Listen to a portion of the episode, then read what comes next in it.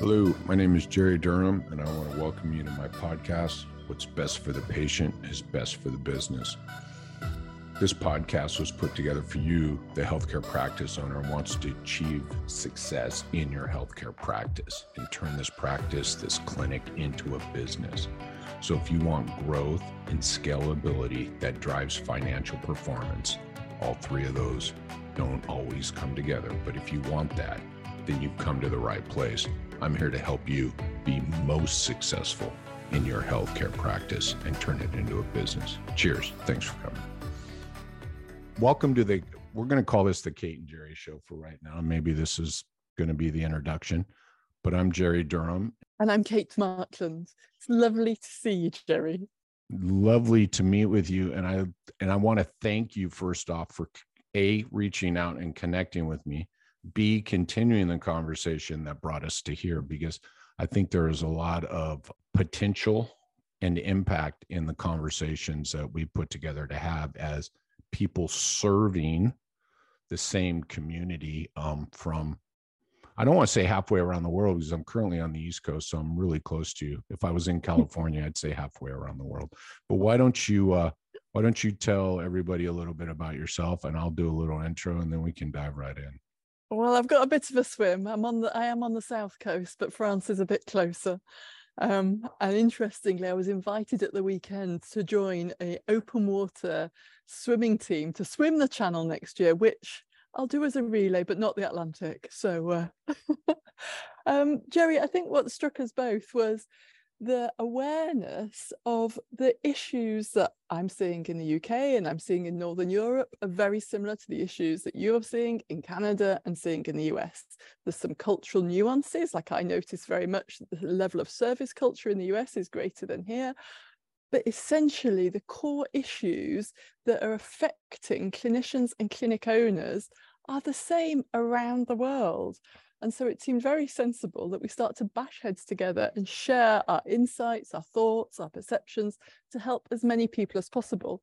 Because right now, the small practitioner has a big opportunity to build very strong, close relationships with their local community in a way that corporate providers can't.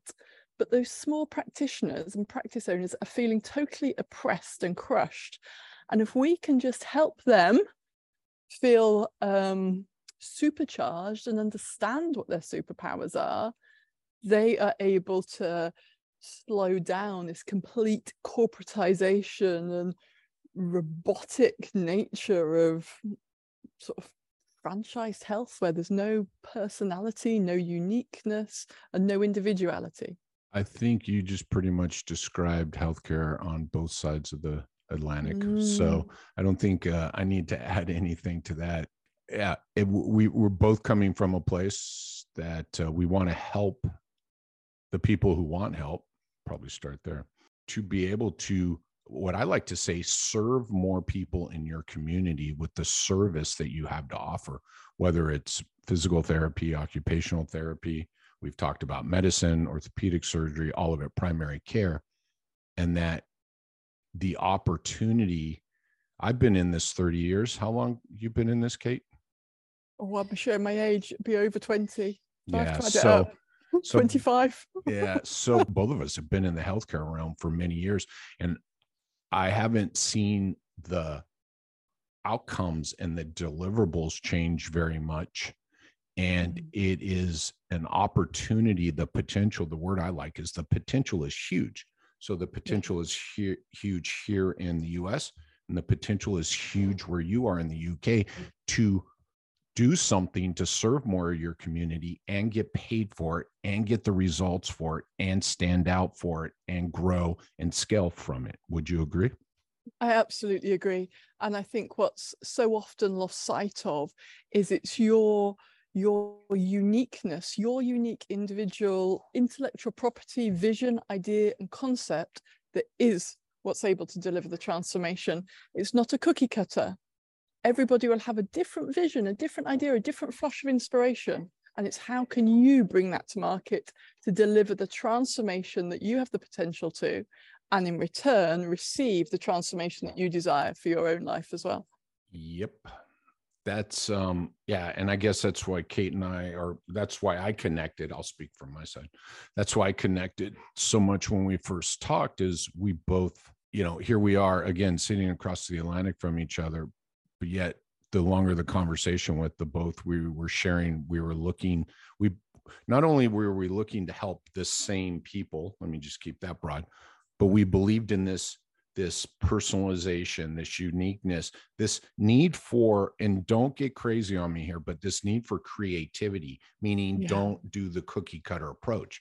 Now, with that said, I'm going to lead into where we want to go today is is don't don't be fooled that creativity means you forego the basics and the foundational work right we've discussed that and, and we can dive into this here you know and, and i believe that this is missing and in this search for answers because i'm going to assume kate that the lack of business acumen training and knowledge in healthcare in the uk is the same as the us would that be correct I would suspect it's even worse because we're a much more socialist society, so perhaps get even less exposure to commercial thinking. Yeah, so we're going to agree that it's close to nothing.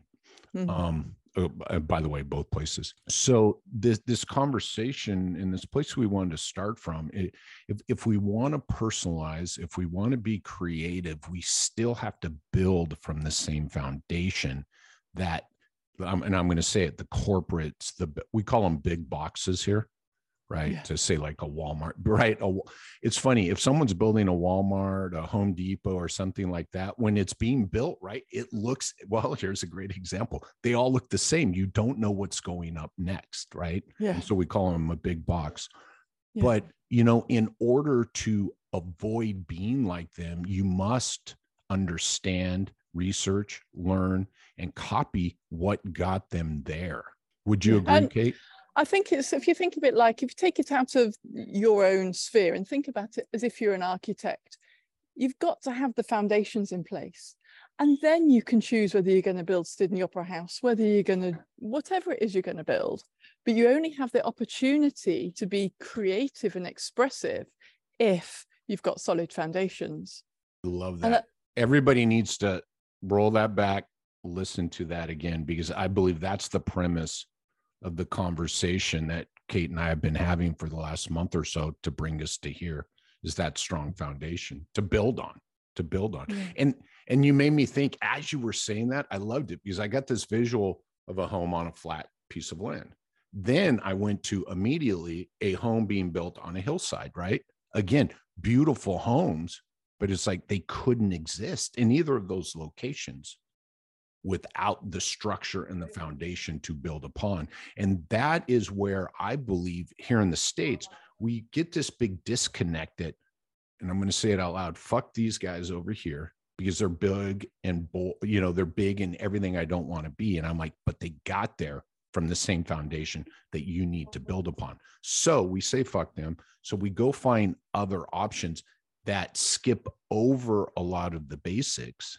Mm because that's not cool to talk about. That's not a good marketing strategy. That's not something you want to buy. So they're going to sell something else, like your practice model, your payer model, things like that. So I don't, I'm not, I'm not here to bash, but people have to understand that thing you don't want to be. You got to examine it, you got to study it, and you got to learn about it. They're there for a reason. I never down, I haven't eaten at a McDonald's probably 10, 20 years. I use McDonald's all the time. I'm like, they're successful as hell. Why wouldn't we study them? And there are many reasons to emulate things they're doing. You don't have to believe in them and you don't have to like their food, but my gosh, there's so much to be learned from them. I think they've also taught your audience whether you want to turn your back on all corporate service providers or not, which is actually very difficult to do they have taught your audience and your ideal client what a good buying experience can be. Now they're going to be expecting clean skirting boards. They're going to be expecting, you know, Starbucks, Costa. I don't know. I don't know Walmart, but this, they've told you what the consumer experience should be, what the how slick it should be, and you have to implement some of that because your clients are expecting that. They don't want it to be clunky. They want to receive some of the efficiencies that these big guys are delivering. So you have to recognize that they have set a standard as well as having their deep foundations in the in the business. They've also set a standard of an experience. Now your experience can be quite different but you still need some of the um, ease of purchase. That's interesting. So this and this is a question as much as this is more of a question than but it's going to sound like a statement.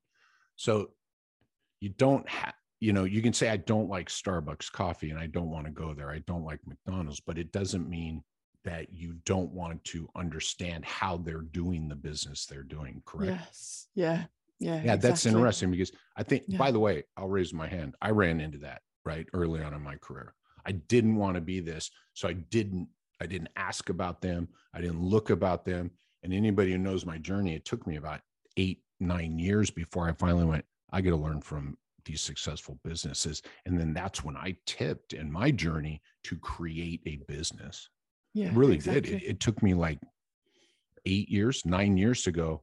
Um, there's Mhm. something to be learned here, and I better learn it quickly because I was already in the middle of a running something. Um, and it was time to turn it into a true business. And so a lot of this foundational work that I'm talking about right now, I didn't introduce into my business till eight years in, and it cost a lot of money, a lot of time, and a lot of energy. And I remember the first thing, and I'll stop here, but the first thing was within a year of flipping my my whole thinking around what I had created versus creating a business, all of my non-clinical staff left us, and rightfully so. By the way, I apologize to every one of them out the door. I said, I apologize because I know this isn't what you were brought into. Yeah. And so, yeah, the time, money, and energy in that to try to do it eight years in was ginormous rather than what we're trying to get people to understand is start learning today. The earlier in the journey, the better.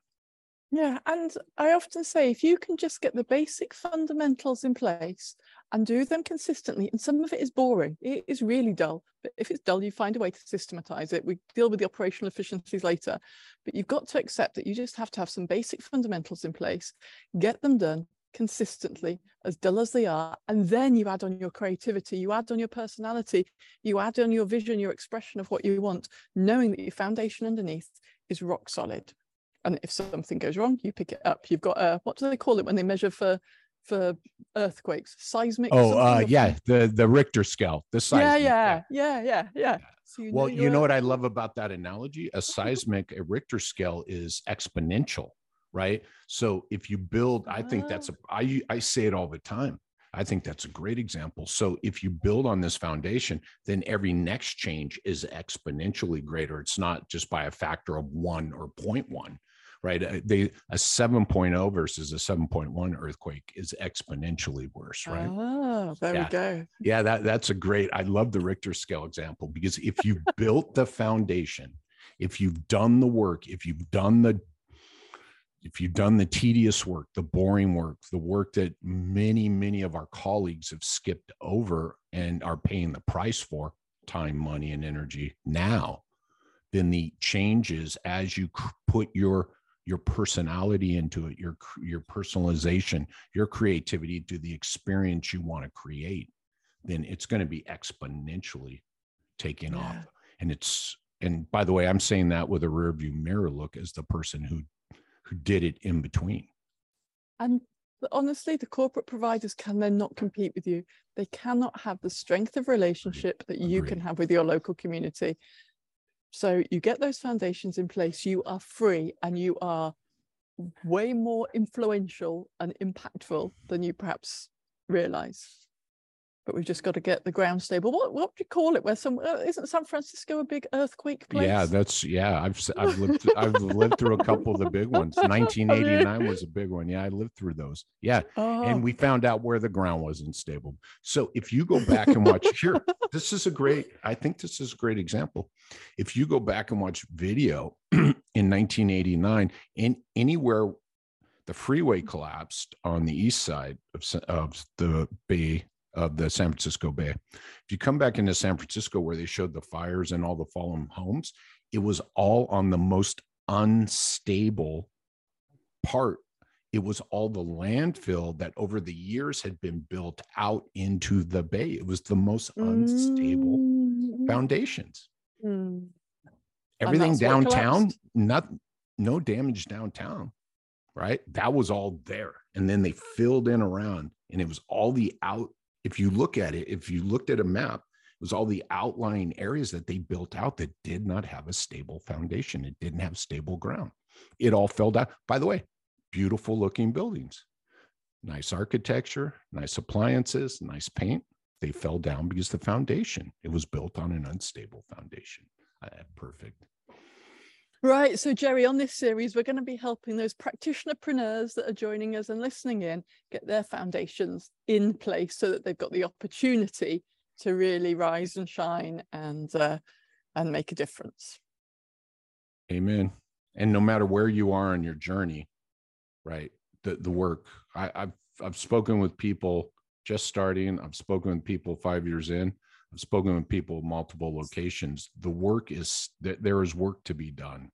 And if you don't understand what's going on in your business currently, then I'm going to argue that you don't truly understand the foundations of what it's built on. So very good. Thank you, Kate. Thank you, Jerry. Thanks for listening to another episode of What's Best for the Patient is Best for Business with Jerry Durham. This episode is brought to you by Strata PT. Strata PT is a single EMR platform and revenue cycle management service for physical, occupational, and speech therapy practices that helps you achieve a 99.99% reimbursement rate. If you'd like to learn more about Strata PT and see how our EMR and RCM works, head over to stratapt.com to book a demo.